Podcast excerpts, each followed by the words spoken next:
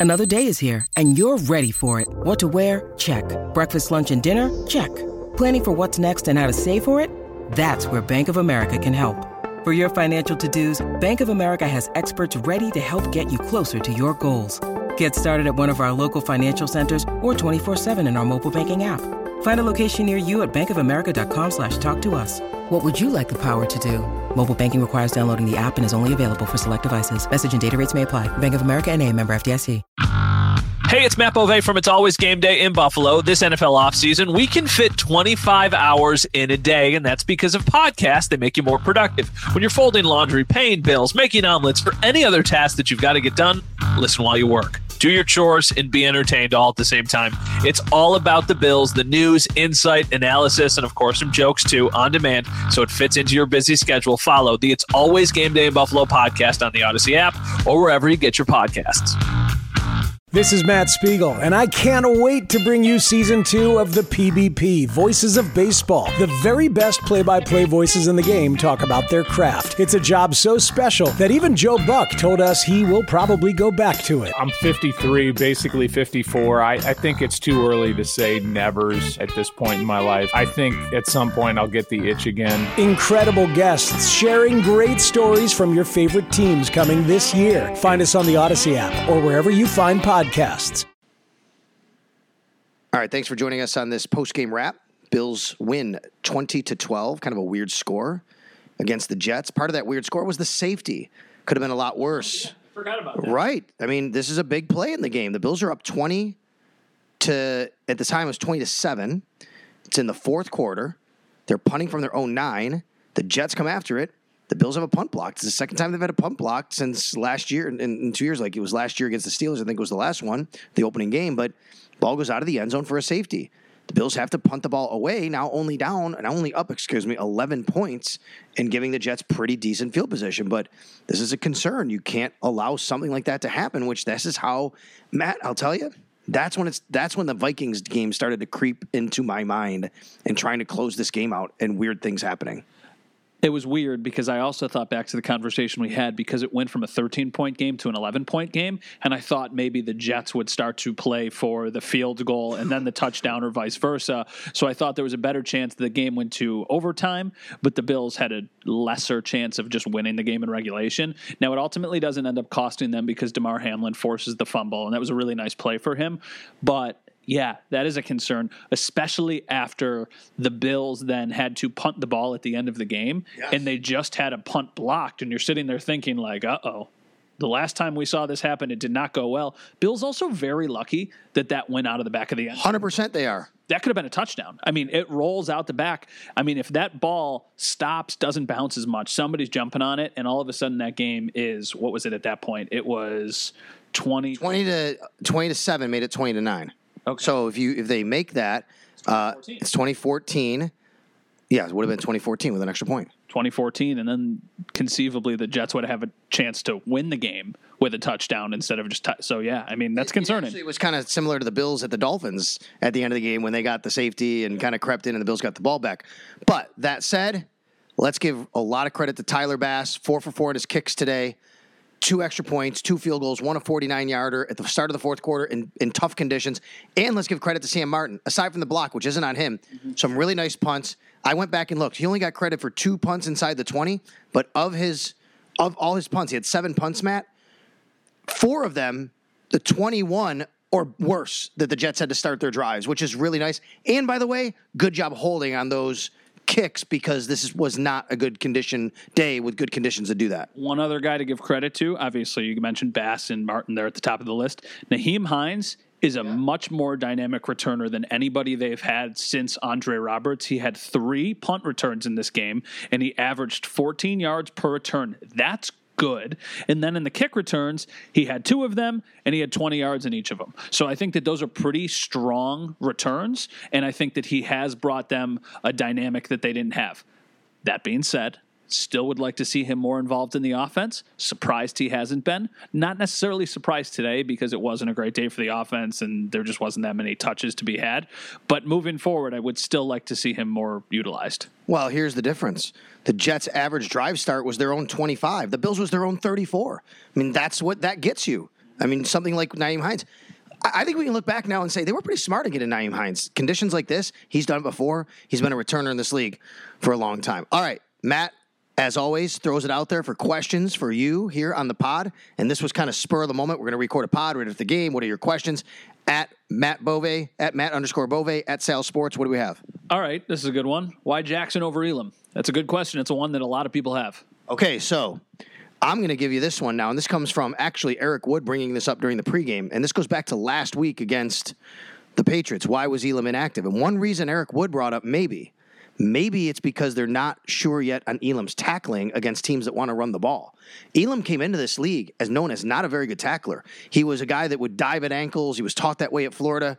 Maybe Maybe against other teams, they feel like better. Uh, a team isn't going to run as much. Maybe next week we see Elam, let's say against the Dolphins, who want to throw more with more wide receivers. I don't know if this is the answer. I'm just wondering out loud, like Eric did. Maybe you chose Rhodes last week over Elam because you knew that team was going to run the ball. Maybe the same thing this week. You don't want him on the field because you want you're, you're concerned about his tackling. If not next week, then when? I agree. Because the Dolphins are fast, their playmakers have a ton of speed, and that was one of the reasons you got Elam because he was a great athlete and because he was fast. So I just don't know. I, I get that point from Eric, but it still feels like when it's third and eight, when it's third and nine, these teams are like, okay, drop back, Where's 30? That's where they target. And more times than not, it ends up being a first down. A lot of people have compared him to Levi Wallace, and they're like, yeah, the second corner always gets way more criticism than he deserves just because he's not the first corner. There's a reason he's getting those targets. But I think this team would kill to have Levi Wallace right now because I do think Jackson has struggled, especially these last couple weeks. They did give up two third and tens and a third and twelve in this game, and that's something that's happened to them quite a bit actually over the last several games, giving up those third and longs. That's my possible reasoning. I don't know, but I agree with you. Like next week, let's we got to see Kaiir Elam or something else is going on here that they really just don't trust him because the Dolphins are going to have a lot more weapons at wide receiver, and they don't have as much of a threatening run game. If the reason is because of tackling, the one good thing for Elam was he was active. He just didn't play in this game. What else we got? Well, most of the questions as I'm scrolling through them are about Jackson and Elam. Here's one from Joe. How worried should we really be with the offense? I don't think you should be really worried, um, but I do think that your expectations maybe should be lowered for the offense. I, I think through the last several weeks, ever since Josh's Josh's elbow injury and kind of laying off him a little bit, and maybe the weather the way it is, and also just seeing that you know they don't have the dynamic playmakers overall like maybe we thought they would, uh, especially on the outside. That you know this team, even though they average 27, 28 points a game, maybe we should start to expect more of the 23, 24 points a game. I think it's a better offense than we saw in 2019. Significantly better, but it's not quite an offense that we saw in 2020 or 2021. Now, that's the bad news. The good news is I think the defense is also closer to the unit we saw in 2019 than we've seen the last two years. So I trust the defense more than I have the last couple years. I don't trust the offense quite as much, but I think that just means they're a little bit more of a balanced team. So I like your point. Maybe the bar isn't 30 points every week. Maybe it's 26. Maybe it's 27. So, yeah, maybe you don't feel as comfortable going into a shootout in the playoffs, but I think this team can win a lot of different ways. It's it's amazing. They're 10 and 3 and it feels like everybody is so down on them. And at the same time last year, so they played 13 games. At the same time last year, what were they? 7 and 6? Something like that? Seven and six after 13 games. So eight and six at the same time last year, basically, or yeah, I mean seven and six. So I mean, my goodness, I think you take ten. Seven and six, and then they and then they ran the table the last four games, uh, five games, I guess they went because they finished eleven and six last year. Yeah. Now they're ten and three. I mean, think about that. They're just way ahead of where they were. The difference is the div, div, the division is a lot better with teams like the Jets and the Dolphins chasing you. By the way, we're watching highlights from the game today. I did not see. I didn't realize that Dawson Knox didn't get in the end zone until he f- completely flipped. Oh, like yeah. the ball never crossed. I'm seeing this for the first time. Okay, no, no, like legitimately, it almost felt like he got helped into the end right. zone by the flip. so we're sitting there watching the replay up in the press box, and it's like, yeah, okay, it's very clear he doesn't land on the ground, but he's going backwards into the end zone when the ball breaks the plane. I went back and I looked at it right now. A couple people are like really, really concerned about the offense, and I understand that. But keep in mind, they did not start clicking the offense last year until the wild card game against the Patriots. They had a really nice day week 16 against the Patriots. That was They the struggled against both the Panthers and Falcons, if I remember correctly. and the Jets. Yes, they struggled against the Jets. That game to end the season, they put up 27 points. Week 17 at home against the Falcons, they put up 29, and I think they scored a really late touchdown to kind of inflate that number. And then week 15 against the Panthers, they scored 31. So I guess that's a little bit more than I remember them scoring. And then let's see, what was this one? And then 27 against the Bucs in the game that they ultimately slipped up That on. was the second half game where they came back in the second half. They just didn't put much on the board in the first half. You're right about that. Um, I'll also remind everybody this is not your same old Jets. Okay? If you're concerned about the Bills' offense, I understand. You have legitimate concerns. Let's put it in perspective. They played a very, very good defense in the New York Jets. I would expect, look, conditions are going to be bad again next week where they're calling for snow Saturday night against the Miami Dolphins. But that's not the same defense. Th- th- this Bills offense should be able to move the ball and score more against the Dolphins defense. All right, this is from Ryan Wayland, her buddy over at Spectrum. So he asked the question Why don't the Bills line Rousseau up on the interior sometimes? His inside power move is so good, and he was successful playing tackle and end in college. I think that's a good question. Yeah, and I, I think they did a little bit when he came in the league, maybe once or twice last year. Um, I I don't know if you have to line him up there. He does kind of take an inside route sometimes, and some of those stunts that they do gets his hands up. So it's a good question. Maybe they can start to look at that with the loss of Von Miller because they do need some. They need they need pressure from everywhere. But I would say they also have Boogie Basham and Daquan Jones and Ed Oliver and. You know, I mean, those guys are pretty good. They're really good, and they can get some pressure as well. So it's a good question um, going forward. So unless you have one more, we can talk about the AFC real quick as we wrap up. No, well, the last one is just, it's a fun one. It's from, I want to make sure I get his name right. It's from Greg B. And he just asked, Is everybody on the beat best friends? Because he seems like everybody seems to get along No. with each other. No, not everybody's best friends. We don't hate each other though. most people I think get along with each other. I think there's a lot of professional courtesy. That's something that has been criticized by people because we're supposed to be more competitive. That being said, no, I think most people on the beat are pretty good friends. Are we best friends? No, but I was just joking when I said it that way because we don't all just hang out at each other's houses, right? We're not always going over each other's houses, but I think what you see is a lot of the cross interaction on our platforms because we trust each other and even though we're competitive. And I'll say this, shout out to all our bosses who allow us to do that. Yeah, absolutely. I mean, this is a really cool space because, you know, for you, obviously, you cover the team, you're on the sideline, you follow the team pretty much every day. I follow the team pretty much every day as well, but my platform, my main outlet is a TV station where usually we're talking about the team for a couple minutes and then you mix in a couple other things. So this is a fun way of kind of going a little bit more in depth and hopefully, you know, reaching a different audience, which is fun. Yeah. So we all do. We all generally do get along. I I would say it this way. I mean, aside from the occasional something here or there, I don't think there's anybody really hates each other on the beat. To be honest with you, like you might have some people that just don't get along necessarily or don't really interact that much. Uh, but you know, uh, and we've seen we've seen some people argue. We've seen some people get mad at each other for something, but we're all like family. That's what happens. Well, it's human nature. I mean, you spend so much time with so many people. I legitimately see the people who cover the Bills more than I see 95% of the other people in my life. Because, I mean, think about it. You see them on game day, you see them on Friday, on Thursday, on Wednesday, occasionally on Monday. Sometimes you're traveling with these people. So, you know, there are times when it gets a little heated. No, that's right. Okay, AFC, real quick. So let's take a look at the up to date, really, really up to date AFC standings. And when I say that, that means it's not up to date for you listening. Is it up? It is up to date for us because the Dolphins and Chargers haven't played as we sit here inside Highmark Stadium. But all the other Sunday games are complete. We just have the Sunday night game and the Monday night game, which does include the Patriots, which is interesting because right now, because the Bills beat the Jets. The Bills are still the number one seed in the AFC, although Kansas City has kept pace record wise. The Bills do have that uh, game up on them, the head to head. Baltimore did win. They're a game behind the Bills, but really a game and a half because they beat Baltimore. Tennessee with a monster loss today to the uh, Jacksonville Jaguars. Can you believe the Jacksonville Jaguars are still alive for the division? Five and eight. Tennessee seven and six, and Jacksonville's beating them. So here's what I think. This is a little bit of a weird thought.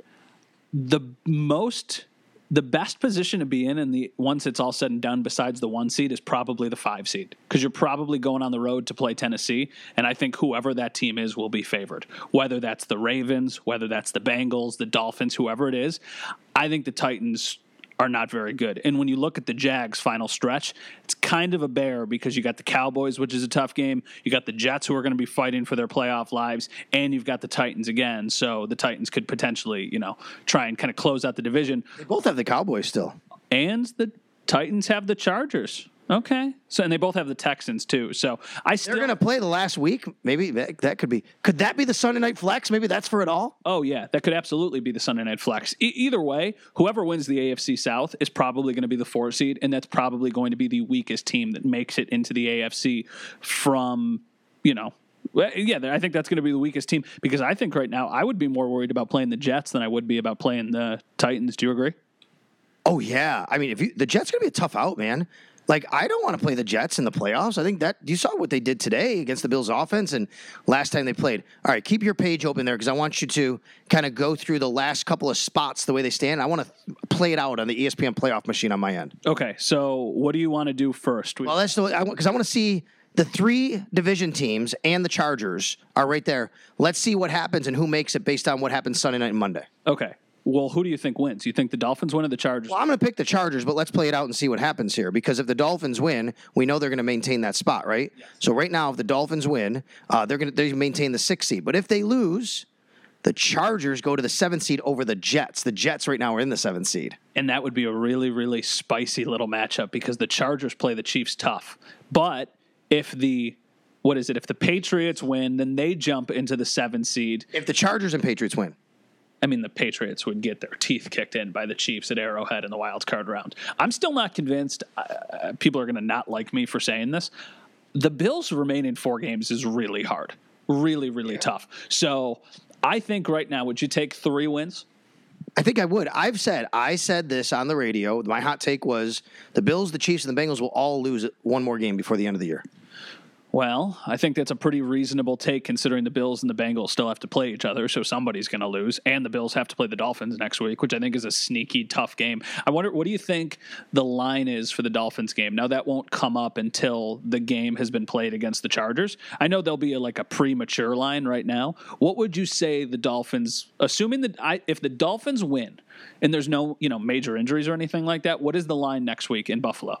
I'm going to look at it. I'm going to guess right now the Bills are going to be six and a half point favorites. What do you guess? Ooh, I was going to say three and a half. I think the Dolphins, I said this on the last post game podcast, and plenty of people tweeted at me, and they're like, you could not have been more wrong about the Dolphins against the 49ers and the Chiefs against the Bengals. Six and a half. You were right. I think that moves. Early look line is six and a half. I think that moves if the Dolphins beat the Chargers tonight. Maybe only to like four and a half or five and a half, but I think the Dolphins, I, don't know why. Maybe I'm just being too sheepish on the Dolphins. I think they're good. Every time I watch them, I'm so impressed by their offense. I think they're good.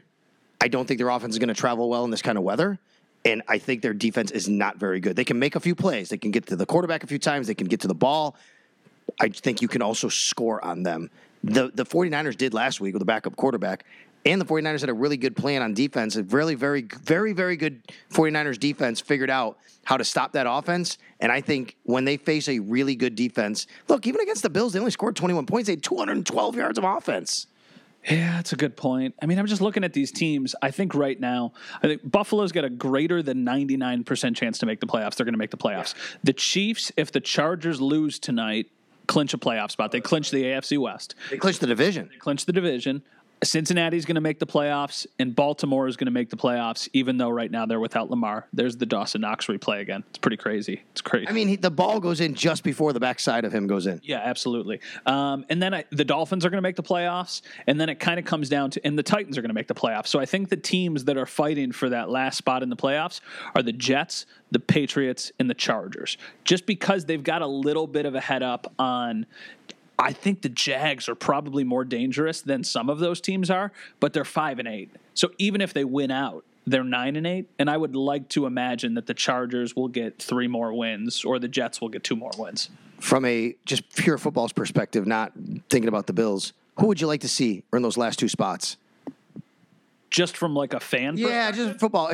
The Jets have the longest playoff drought in the NFL right now. Don't care. And you, you just say, don't want to see them. No, don't want to see them because I think they're pretty good and whatever. I don't really care about the Jets. I would say I think the Jags. I think Yeah. I'm. I like the. I like Trevor Lawrence. I like Doug Pederson. I like some of their skill players. They've got Zay Jones, former Bill. Always liked my interactions with him. I think Christian Kirk is a fun player.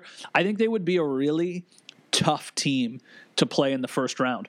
I think the Chargers, I was having this conversation with Mike Catalana from Wham in Rochester earlier today. I think the Chargers would be a scary team to have to play in the first round just because of Herbert. He didn't seem to agree. He was like, that team's got so many problems. There's a reason that if they lose tonight, they're going to be six and seven. So I know that they're not maybe as complete of a roster as we thought they were going to be going into the season, but I think that they would be, you know, a tough out for somebody. I think if you're a team and you're in the two seed of the teams that could potentially get in, you would most want to play the Patriots. That's so weird, but you're probably right.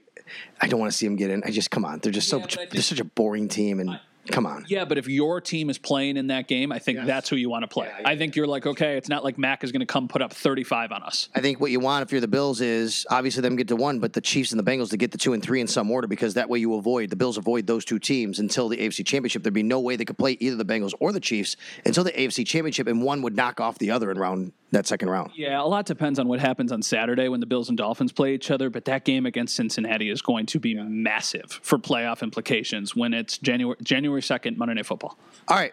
We have a December 17th Saturday night football game next up for the Bills, Miami Dolphins. It got flexed into Saturday night NFL Network and on Channel 7. So just in case, if you don't have NFL Network, you can watch the game locally on Channel 7. Coverage starts at 7.30. The game's at 8.15. And then we'll have live reaction from the podium and the press conferences and stuff after the game. And Matt and I will have a podcast before that to get you ready for it. Thanks for listening and thanks for always downloading and subscribing to It's Always Game Day in Buffalo.